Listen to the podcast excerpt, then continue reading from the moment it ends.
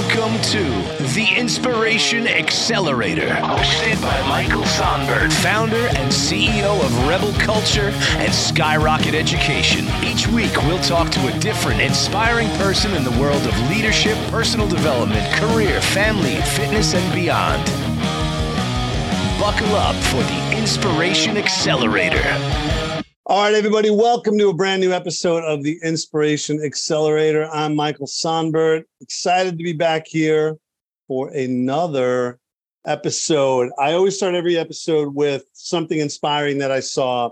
So I'll share this story. I was out for a um, a walk the other morning, and it was uh, wind chill, negative like 14 degrees here in New York, and I'm out and I'm the only person out. It's like 6 a.m. And so sun's barely up on its way up. And I'm the only person out and everything's still and quiet. And there's like that kind of uh, sleet. It's not even sleet because it's frozen because it's so cold. There's like this like ice on the ground and I'm walking over that and I'm kind of like, I'm feeling myself a little bit. I'm thinking like, wow, nobody else is out.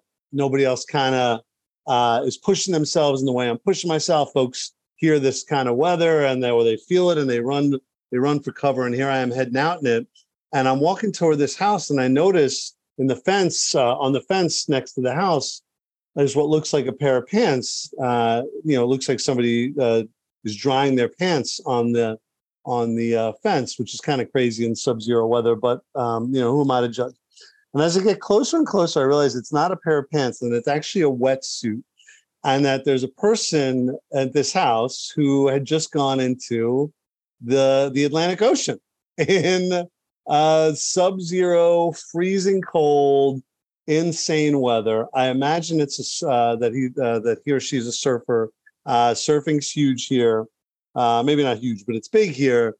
And the person's uh, going in the ocean, and it was like humbling. It was good humbling though. That I'm like, here I am, kind of feeling myself a little bit, and here's this person. Sure, they had a wetsuit on, but if you've ever been in freezing cold, a freezing cold ocean with a wetsuit on, it's still it stings like hell. Your face is getting, you know, uh, you know, torn apart from the from the water.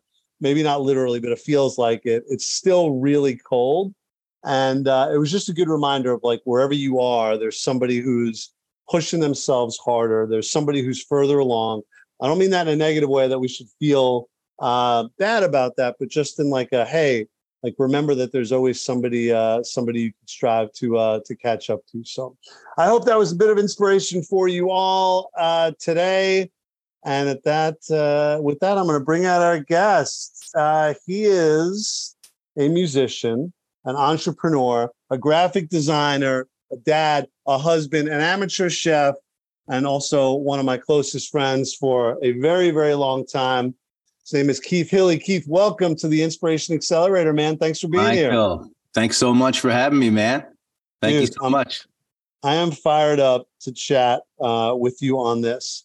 Uh, and Pumped. one of the things, yeah, man, one of the things, and by the way, for, for our listeners, today's a little bit of a different Inspiration Accelerator because we're going to end today's session with a song. He's going to actually play a song for us, which I'm really fired up for. Uh, so stay tuned. If you're a live music fan, hang tight. He's going to play some some music for us. But um, before we get there, Keith, talk to us a little bit about uh, your journey, man. I mean, we know each other because we were playing in bands together back what feels like hundred years ago in smoky clubs. It shows our age because you're still allowed to smoke in the clubs back then and we were playing shows together and writing songs together. And now you're you know you're an entrepreneur you do graphic design. Talk to us about your journey to get from point a to point b here or maybe from point a to point x or wherever yeah. you are in your evolution. So we'll start with the music thing you know uh, since i was a young teenager I just I've always loved music. You know, my my house we always had guitars laying around, and my mom played the piano and and she sang. So you know, it was always accessible to us. And at an early age, I remember just picking up the guitar, not taking any lessons or anything like that, but just kind of falling in love with the instrument like right away. And with that came, you know, hey, there's a there's a uh, battle of the bands this week at the high school let's get my band in there. And and that was the first time I ever had to kind of perform in front of an audience, like not only just one or two people, but this was like a hundred something people, parents and mm. kids, and kind of just threw myself out there. I mean, I remember being super nervous and super like, holy crap, what the hell did I just sign us up for? But it was at that moment that I realized, like, okay, we have a band. We've never done this. I need to lead these guys and get them fired up to perform yeah. on stage for their first time. And like, we got to kick everybody's ass. And we did. We we we played great, and it was it was uh it was a great night. But you know, fast forward to you know ten years later. Uh, Hold being, on, Keith. Let me let me pause right there for one second because I think this is something that, and we'll we'll talk about on this episode things like kind of betting on yourself and and showing up big, which is you know really the main reason I wanted to have you on, which I'll I'll get to in a second. But you know, this is really an unnatural thing. I don't think this happens anywhere else in the animal kingdom. Maybe it maybe it does with like I don't know primates or something, but like I don't think people are are, are animals are saying, "Hey, come watch me do this thing." Everybody like line up. You know, let's get us a hundred other animals here and watch me do this thing. This feels like it's really specific to human beings. And what what is that? What is that thing that sounds like? Because you're still playing music now. What is that thing that sounds like and looks like? Hey, I've got something that I want to show everybody, or that I want you to listen to. What what drives that? And how freaking scary is it? It's definitely scary, but what drives it is the, the look on people's faces like of excitement and pure joy and happiness. And for me, it's all about the connection. Like, you know, I had somebody recently say to me, you know, I, I asked him to, to play some piano on on a, one of my gigs, and he was like, "Hey, man, you know, I, I, still play, but when you play, like, you kind of almost demand attention from mm. from the room." And he was mm. saying kind of in a negative way, and I was like, "Yeah, I do. I, that's kind of like what I do. That's the whole point. Like, I want to connect." Yeah. With everybody, like the people yeah. all in the back sitting down having dinner.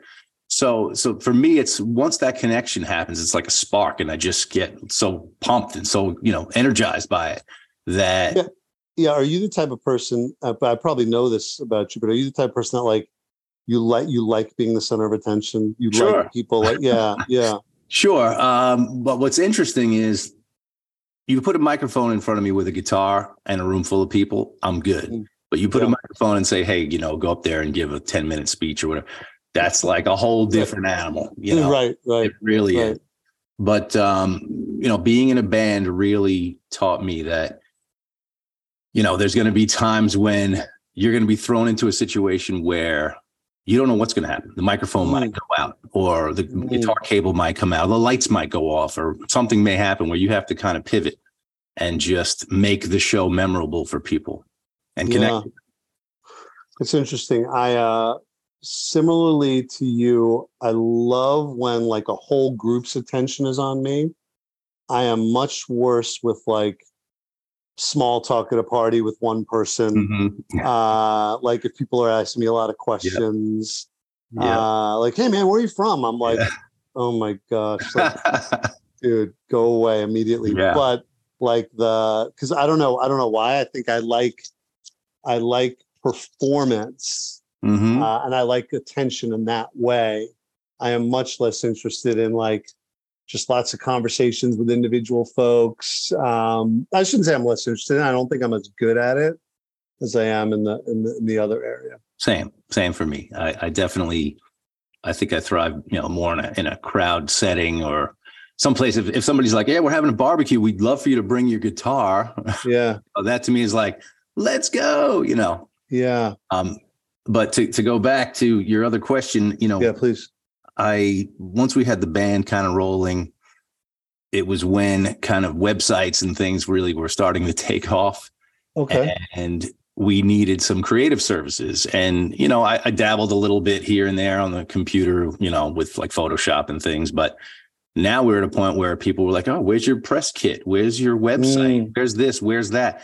So I said, all right, I'm going to learn this now, you know, and and I, I, distinctly remember sitting in our drummer's basement, you know, like on his little tiny laptop till like the wee hours of the morning, just trying to get a website together, and we did, and and then that actually led me to my next job as you know the webmaster for a radio station, mm. which uh, you know, being a, a webmaster at a radio station, it's kind of killing two birds with one stone for me, or or it's two passions of mine, you know. put Yeah.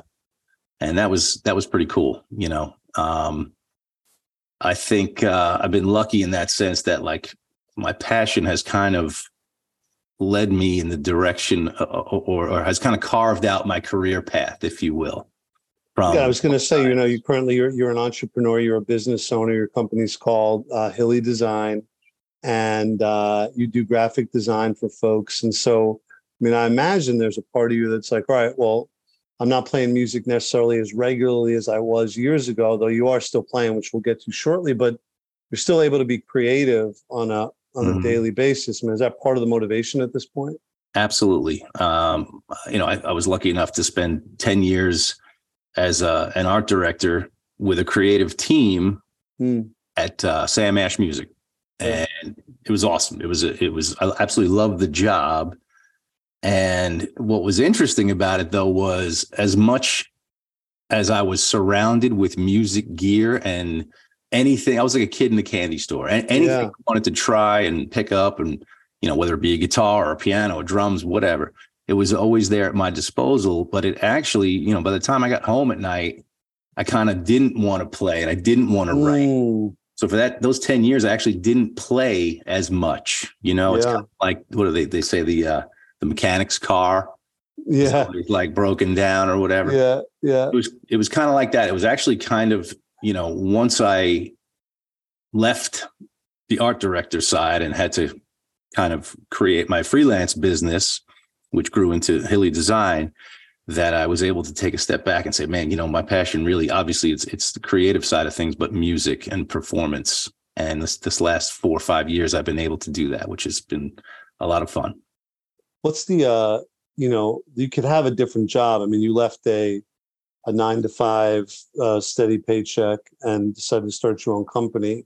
We have a lot of entrepreneurs who listen to the show.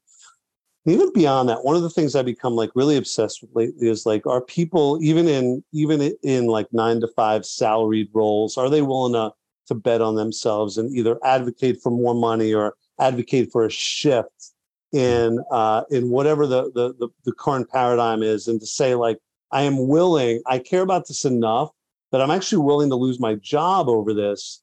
Uh, and so you know, you don't. I just want to share that because I don't have to be an entrepreneur to to get that idea of like betting on yourself. What's that like to step away from? At least what was it like for you to step away from? You know, here's my career, and I get the the, the paycheck every two weeks to say, hey, I'm going to start my own company. Yeah. So, you know, like I said, it was like a cushy job for me. Like I was, I had a team of designers, I had photographers and videographers and, and, you know, everything was at my disposal. I was lucky and I was, I was leading some people. Um, but it was, it was when, you know, we actually relocated and, um, it was when I started my own design company that I realized there was actually some freedom there, like not locked into the nine to five Mm. mentality of, of, you know, like I have to get this done or these deadlines, you know, things, things kind of shifted and I, I kind of made my own rules, if you will. And Yeah. it was, it was scary as all hell at times, you know, um, some months were better than others. Some years were better than others, but I realized that it was going to take time and there was going to be some processes in place that, you know, I was going to have to, um, I was going to have to kind of take a little bit of a, of a step back as far as I'm not just going to be the art director or the creative director. I'm going to be in the weeds doing the design work for you know, X amount of time. And, and I did, you know, and I learned a lot from it. That's cool. That's cool. One of the one of the really main reasons why I wanted to have you on the show is because of all the people I know and of all the people I've met, you're probably the best at what I what I refer to as like showing up and showing up big. Uh, you know, whether it's uh, at a at a party and making sure that everybody's taken care of, whether it's up on stage in front of a room full of people and just making sure that like you know you're never at 95% you're always at 100 when it matters. And so i think more people need to adopt that. I think there are a lot of i see people like uh, on the line at starbucks. I'll you know like i'm fine. If you like coffee that's cool. I, I, it's it's fine. I'm not putting it down. But like i just really really like oh, i need my coffee before i can like live and like think somebody like you is just like I just show up, man. I'm just it's I'm gonna bring a hundred percent every time. So like, Yeah. is this something that you know about yourself? Is this intentional? Like, Um, the, talk to us about that. Yeah, so I, I, it's definitely intentional at times, and and I've come to know it about myself. You know, uh, recently I was asked to play a uh, a holiday show, right? Yeah, At my local my local HOA community here, and I said, sure, you know, I'll do the show. And, and they said, if you want, put a band together, or you can just play solo and be the guy in the corner, you know, with the guitar and just play. And I said, you know what? I'm going to make this a big show for everybody, make it fun. And Yeah. I got some local musicians together. And not only that, like I, I sat there for hours and hours and created a set list and I agonized over every single, you know, chord chart and lyric sheet. I Mhm. made sure all the musicians were prepared, you know, yeah, and I didn't necessarily have to do that, but I'm passionate about it and I want it, yeah, want them to have fun and feel comfortable. And I want the crowd to know that like we didn't just throw this together. We we practiced, we rehearsed, and you know, and it turned out to be a super success. They want us back like every holiday now. really. Yeah, it's fun. And so that, that kind of leads me to my next point because you've gotten opportunities when you shared this with me that you've gotten opportunities sometimes not necessarily being the most qualified person, but because the person who's giving you that opportunity is like, I need that person Mhm. here. Uh, you know, I can relate to that. When I first started teaching, uh, I was not the best teacher in that school when I first started. Uh, I don't not even when I left either, although I did get pretty good. But they wanted me on that team. Uh, two consecutive years, I got the biggest raise in the in the entire school, uh, and and my boss wound up telling me that over over a couple beers one night uh, because uh, because of the energy that I brought, and they knew that if they asked a question in a training, that I was going to be the first one to raise my hand, even if I didn't have a great answer or a great or or even if they say, "Hey, does anyone have any questions?" Like I was going to raise my hand because I wanted to take the pressure off the facilitators, Mm, and I wanted to like set the tone for the rest of the people, and even uh, set the tone for the rest of the people. Honest, even to this day, if I'm at a conference, I'm always the first person to raise my hand because I want to set the tone and I stand up and I share. I was at a conference back in October. Uh, that's the most recent one I was at, and they asked, you know, who has something, uh, who has a question. I raised my hand. I stood up. I introduced myself to the room, and then asked my question, and everybody followed suit. I'm not sure that everybody would have done that if I hadn't. And uh, and so I'm I'm asking, like, for like you've got like this has gotten you places in life, right? You had Yeah. successes because of this, right? Absolutely. You actually just reminded me, you know, when I first started at Sam Ash, the, the, the first year, I was a graphic designer. And I, I totally remember Sammy Ash coming in and mm.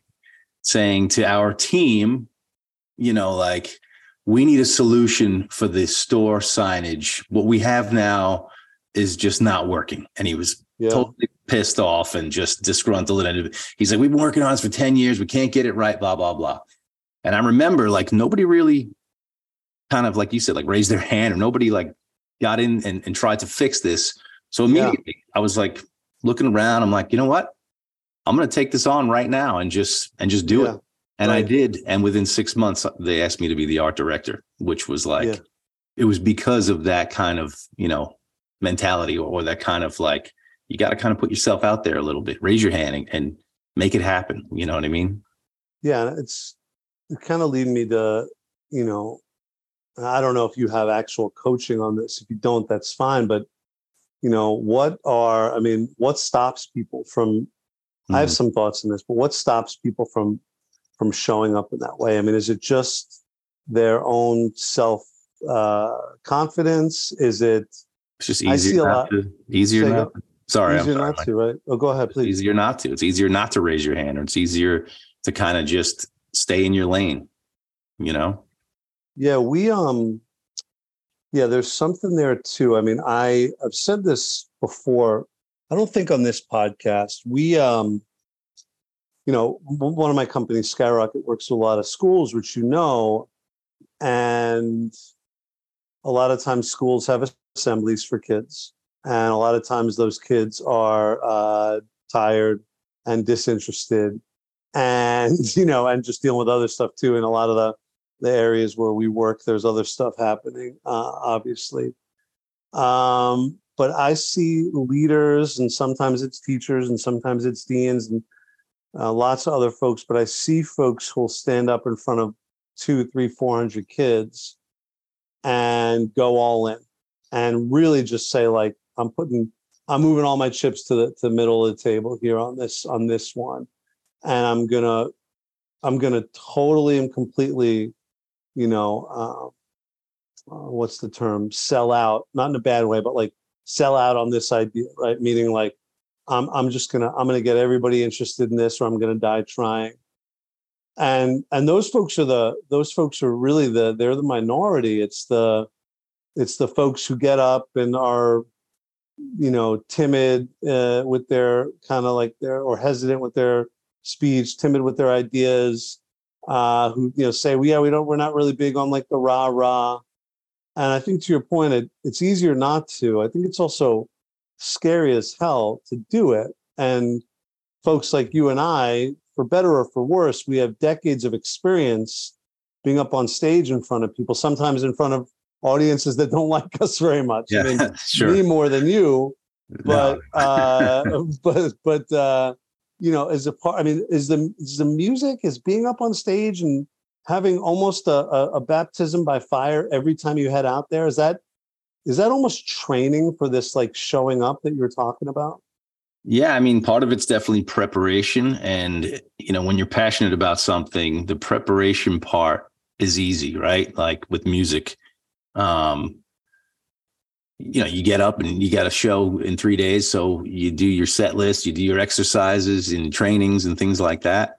Yeah. Um, but once you get to the gig, there's always something, whether it be, like I said, the, the microphone's not working or you're you're not in, in the position where they they told you you were going to be they moved you to some other part of the venue whatever something like that Yeah, things like yeah. that you got to be able to just go with that and a lot of people can't do that a lot of people will just shut down or or consider it some sort of a failure i'm just like all right whatever we have to do let's make it happen you know um Yeah.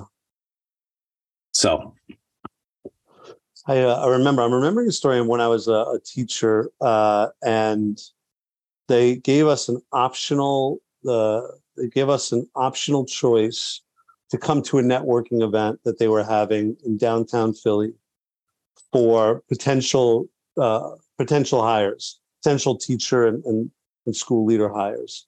And I remember talking to my colleagues that I was teaching with, and, and almost everybody was like just down on the idea. "Well, I'm not going to that, and they're not paying us for this, and blah blah Mhm. blah. And me and like one other guy wound up going, and wound up meeting a bunch of people, but wound up talking to the CEO. The CEO was there, and he wanted to know what we were doing there, like not in a negative way, but like, hey, where like where do you guys where do you guys work? And we told them, and uh, you know, next thing you know, uh, we're you know shaking hands, and uh, uh, you know, he we we were going to some after party just with some other friends, and he actually asked to join. And so now we're hanging out with the CEO, and uh, you know he had he'd had a couple cocktails at that point. That's fine, but you know, uh, next thing you know, I'm getting all these opportunities to, you know, at, at the time the uh, the organization had about a thousand a thousand staff members, and they asked me to do two years in a row. They asked me to do the intro, like when everybody came back in August. They asked me to. One of them was at the the Wells Fargo Center where the Sixers and the and the Philadelphia Flyers play, and here I am on the floor of the Wells Fargo Center talking to a a thousand plus people and giving them a speech to fire them up. And I don't believe that happens. And by the way, it's terrifying. mhm. But again, showing up big to your point, like I don't think that happens if I don't say yes to go into that networking event and get to connect with the CEO there. And I think there's a message here for the people listening, whether it's something that big or or something small, that you got to show up, man. You got to do the extra the extra stuff. I mean, does that resonate with you? Absolutely. I mean, sometimes uh, you know I'll say yes to something and and afterwards be like, "Wow, I've never done that before." You know, Yeah. doing like what am I doing? I just put a, a, a, a tremendous amount of pressure on myself. But those are the times usually when I'll shine or I'll you know I'll connect with somebody in a way that I haven't yet. And to your point, like you'll get an opportunity that you weren't even thinking about. Yeah. Um, you know, recently I, I remember we were asked to go to the CMT Music Awards, my wife and I, with yeah, uh, country, some uh, the country music country awards. music, yeah, Yeah. in Nashville, and um, we went and we had the best time, and we Yeah. met some folks. Uh, it was actually from MTV, and um, when we got home, our friend, our, our colleagues that were there with us that invited us, she called me. She said, "Hey, you know, remember so and so?" I'm like, "Yeah." He's like, "Well, he wants you to come back and play at this like big country party for all these country celebrity stars." and it was it, it didn't work out unfortunately like the dates didn't work out but i was like Yeah. man that's something i never would have you know Right. like it's crazy it's just um like i said when you're passionate and you show up big things like that happen That's so cool, man. That's so cool. Uh, talk to us a little bit about some of your own. I mean, you're you're a performer. Uh, you're also. Uh, this is an interesting piece of trivia. You're a voiceover artist. You do Yes, sir. commercials. Uh, yeah, I love how you did the voice. You're like, yes, sir. yes Uh, i am uh, listeners uh, of the show, Keith actually is the voice you hear in the intro and the outro of uh, of the Inspiration Mhm. Accelerator. Can you give us a little taste of that? yeah something like you're listening to the inspiration accelerator with michael sonberg that sound right? A talent, man. Like, you know who Will Arnett is? yeah i love will The actor. Yeah. oh yeah he's great batman does he's those, lego uh, batman yeah, he does those same things, man. Um, but uh, yeah, so uh, you're a voiceover artist as well. Mhm. Uh, talk to us about like, I mean, are there times whether it's on stage or whether it's a design you're presenting to somebody, uh, or even voiceover work that you're doing, where you're just like, man, I don't, I don't have this, yeah or like they're not going to like it, or like that, Oh, just that yeah. sick to your stomach feeling that most of us try our hardest to avoid. hmm Yeah. So um, a couple of years ago, I got a call back for a voiceover for like an internal, um, like a manual read, you know, in, for an internal for a company's internal um, video system, Yeah. and it was like 15 pages long when I got there. But the way they handed me the script, it was printed and it was in Excel, like a column of Excel, like down the middle. So it was like three. So it was like three words per line, and I had to read like 15 pages like this. And I'm like, wow, you know. So I'm in the booth, and this is like a, a multi-million dollar studio. I'm talking into like a you know fifty thousand dollar microphone that Bill Murray God. actually was there like the week before speaking into the same microphone. Really? Yeah, and if, What amongst did other- his uh, What did his breath smell like? Oh, it was amazing. It was like uh, scotch and soda. so anyhow, I'm there and I'm I'm terrified because I'm trying to deliver these lines and I'm I I'm not a speed reader, you know, and I'm just Yeah. like wow. So typically, you know, it's a whole different ballgame when you're at home and you're in front of the mic and you you kind of have your own printouts or your own sheets or whatever and you're doing your own thing, but sometimes you're going to be put in situations where, you know, you're going to have to uh perform. Well, did it work out? I mean, did you did you get did you It keep the gig? Oh yeah, yeah, yeah. I kept the gig and they loved it and they said Yeah. you did great, you know, but uh, it was uh it took me about 15 20 minutes to kind of just be comfortable. I had to walk out of the room. She's like, "All right, dude, you got this, man. It's no big deal. Just read. That's it. That's all you have Got to it. do."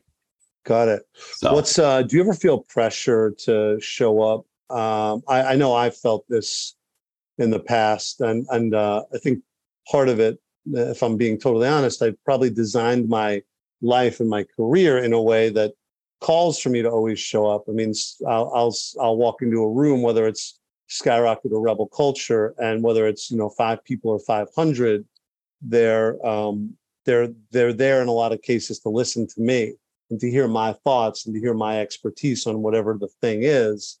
mhm. Uh, sometimes that's an enormous amount of pressure, and most of the time I'm fine with it. But there are times when it it feels like a you know a hundred ton a hundred tons on my shoulders. What do you ever feel that like showing up big and just the Yeah. pressure of like even if it's at like a party that that that people are expecting you to like be the guy and to Mhm. get everybody riled up and bring the energy. What's that? What's that? Yeah, like? I did a um, you know, it's one thing to play at, at a bar and everybody's having a good time and you can kind of just you know, fake your way through certain songs if you have to, but it's another thing to play in someone's backyard for like 200 graduates, you know, that Mm, are 18 years old and they listen to music that you've never heard before.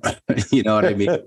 And yeah. and I'm doing my thing, and you know, you know, the, the, the parents asked me to play, and well, they hired me to play, and uh, they said you're gonna play just for an hour, you know, in the back. And, and to be honest, like that to me was a little bit more nerve wracking than say put me in front of 2000 people at, at, some big music venue you know? Yeah. Um now it was a matter of being you know just being prepared and and kind of at least knowing a couple songs that were going to connect with the audience you know?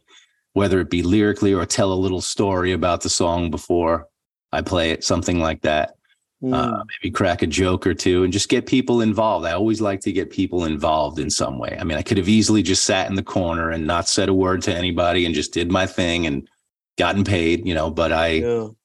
I actually kind of, I find it, I, I give myself the challenge of, you know, let's get, let's let's connect with everybody the guy all the way in the back on the grill let's get him involved you know let's yeah. all these kids involved you know because it just makes it more fun and, and more memorable for everyone when we were younger and playing in bands, uh, our, you know, part of it was about the music, but part of it was about the networking aspect of it. And I remember quite a few times, like our band, uh, I'm speaking of, of, a band I, I played in independent of, of the bands you were in, but we'd go on at, you know, nine o'clock, but the last band wouldn't be going on until midnight.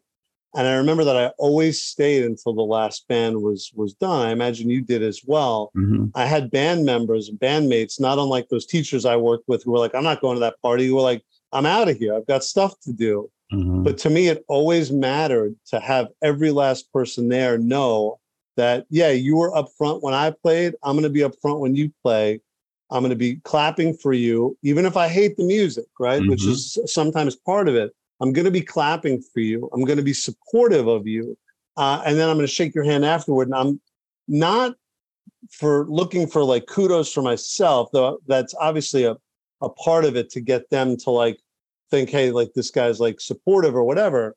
But for them to know, like, yeah, I stuck, like you were there for me. I, I'm mm-hmm. there for you. And I don't think that that's, I think that that's a, a new idea uh, for, or, or a different idea for a lot of people.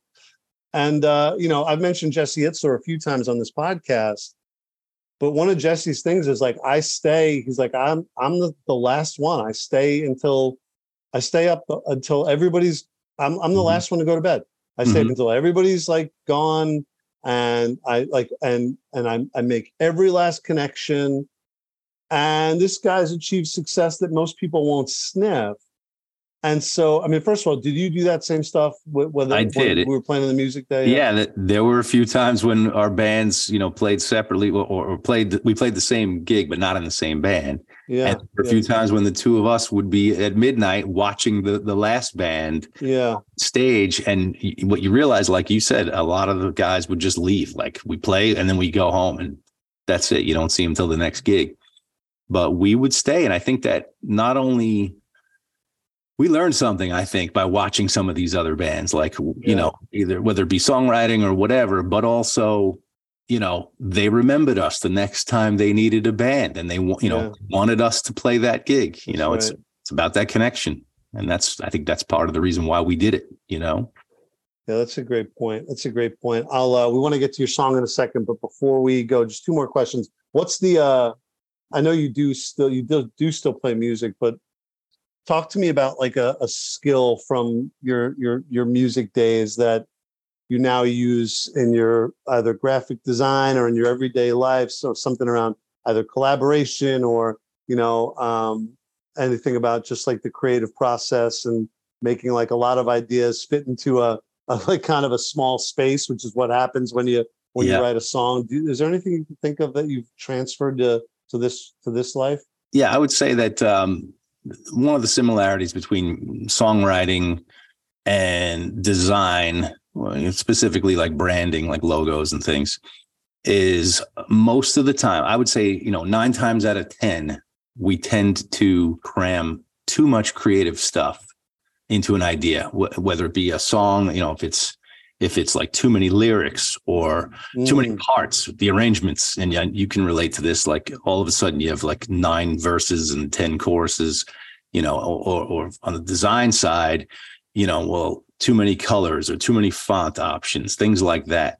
it's when we kind of take a step back and chip away and take things away is usually for me when I kind of have that aha moment of like, oh, well, there it is. It was there all along. You just have to kind of remove some things to see it. Does that yeah. make sense? Yeah, it makes total sense, man. It's really that's incredible. Like it's part of that songwriting process. Uh, and I agree with you. I, I think for me, there's something about standing up in front of a room of people and saying, Hey, I have an idea and pitching it to them and being able to explain it to people in a way that gets them bought into it. And I don't think enough people do that. I think we send emails and we kind of like halfway explain our ideas. And I think that there's something that I learned about being in a band, like advocating for your own ideas and certainly collaboration, which was was helpful. And, and also people telling me my ideas were terrible at 16, 17, 18 years old, whether they were or not. And I'm not saying I took it well back then, but getting me used to being in my 40s and people telling me my ideas are terrible and, and having that be a norm thing. But that really, that just like that standing up and saying, like, hey, here's my idea, uh, and here's why it's good, and here's why we should think about think about this in this way. I think that that's been incredibly valuable for me in this in this uh, in this career now. Yeah. By the way, your ideas are usually never terrible. well, I appreciate I appreciate that. Um, speaking of uh, the opposite of a terrible idea, man, we're gonna get you to play a song. Cool. Uh, tell us uh, tell us the song you're gonna play. Yeah. So um, this song, it's actually a pretty funny story. The it's the one and only time I actually wrote a song in my sleep, which yeah. it sounds crazy, but it actually happened. I have my uh, voice memos to prove it. Uh, I woke up like two o'clock in the morning and I had this melody first for this kind of like little, almost like I guess Americana country, you know, rhythm and blues type of tune. And um, the lyrics actually started coming to me immediately about a, a, the correlation between a, a husband and wife that have been together for, you know, 50, 60 years and, and a and a vehicle, in this case, a Chevy, a Chevy yeah. 55. I'm not even a Chevy guy, but yeah. it just came to me. It's, so I started. It, it, it, works melodically. It works. Yeah. The best thing I did was grab the, my phone and sing the melody into, you know, underneath my pillow in the corner of my bed. I sang the melody so I wouldn't forget it. And then I immediately grabbed a pen and paper, which is like you have to do that if you wake up in the middle of the night and you have an idea, you must grab pen and paper and write it down. Right. I mean, I couldn't agree, man. I have a pad and pen next to my bed. Yeah. I'm never going to remember the idea. And I'm constantly sending voice memos to myself like you did. My, yeah. If you looked at my phone, like Michael Sonbert has texted Michael Sonbert yeah. hundreds of things. There's got to be an easier way, right? It's probably got to be an easier way. Yeah. But I'm just like, I'm like, I have an idea. I'm like, I got to send that to myself. But yeah, so go go ahead. Yes. So you yeah, so sleep, had the lyrics. Yep. Yeah, the, the whole thing. And, and I remember waking up the next morning or that morning and just being like, was that a dream? Like, did that really happen? And I looked over and there it was. I mean, you know, 80% of the lyrics were done. I just had to kind of wake up, grab a cup of coffee and just finish it. And then I immediately recorded it that week while it was still fresh. And to be honest, if you listen to the structure of the song, it, it doesn't have much of a structure. There's not even a chorus. It's just, you know, a verse. It's like four verses and that's it, you know? Yeah, yeah, yeah. Just like this little ditty, but I enjoy playing it. People like to listen to it. It's become one of my staples in my set. So thanks for letting me play it for you. All right, folks. Well, we're going to do something we've never done before. Uh, Keith's going to play a song for us. This is going to be our outro for the episode. Please hang out for that. Before we get there, Keith, where can folks find you, man? Folks looking for music or graphic design support, give us the yeah. uh, give us the handles. On the uh, on the music side, it's keithhille.com. That's H I L L E. And on the uh, graphic design side, it's Hille Design. H I L L E design.com. Perfect. Well, Keith, thanks so much, man, for everybody. Thank you. The Inspiration Accelerator. We appreciate you coming on. Uh, folks, enjoy some music and we'll see you next week. Thanks so much.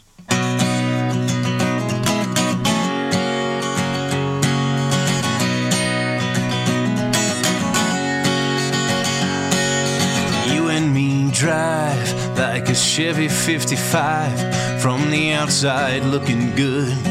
We're a mess under the hood. The floorboards full of holes, and the engine's lost its soul. There's duct tape on the seat by the belts and underneath. Oh, down the open road we go. Oh, burning fuel and leaking oil. The radio won't rust, but the speakers turn to dust. We've worn out the Wonder Bar, push the dial way too far. The carburetor leaks, spilling gas into the street. I hope the engine doesn't burn. Fingers crossed on every turn. Oh, now we're making every light. Oh, just ignoring all the signs.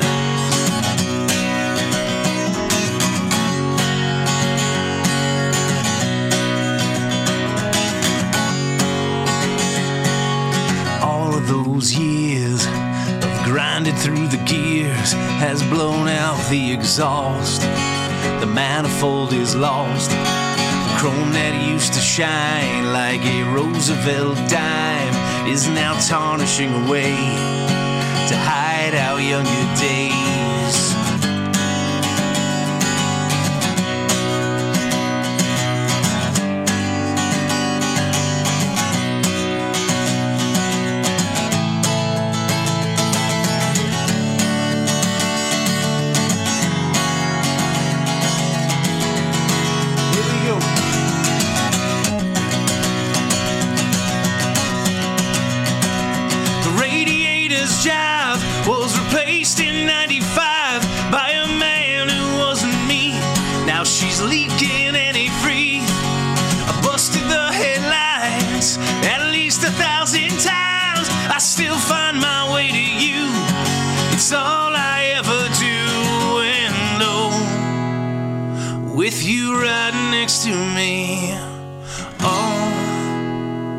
A new car is all I see.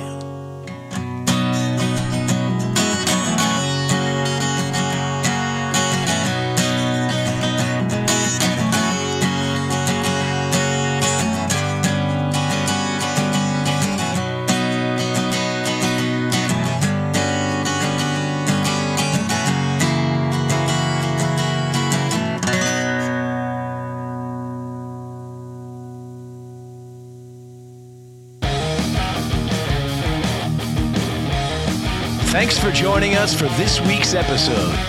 Please look out for a new episode with a new guest every week.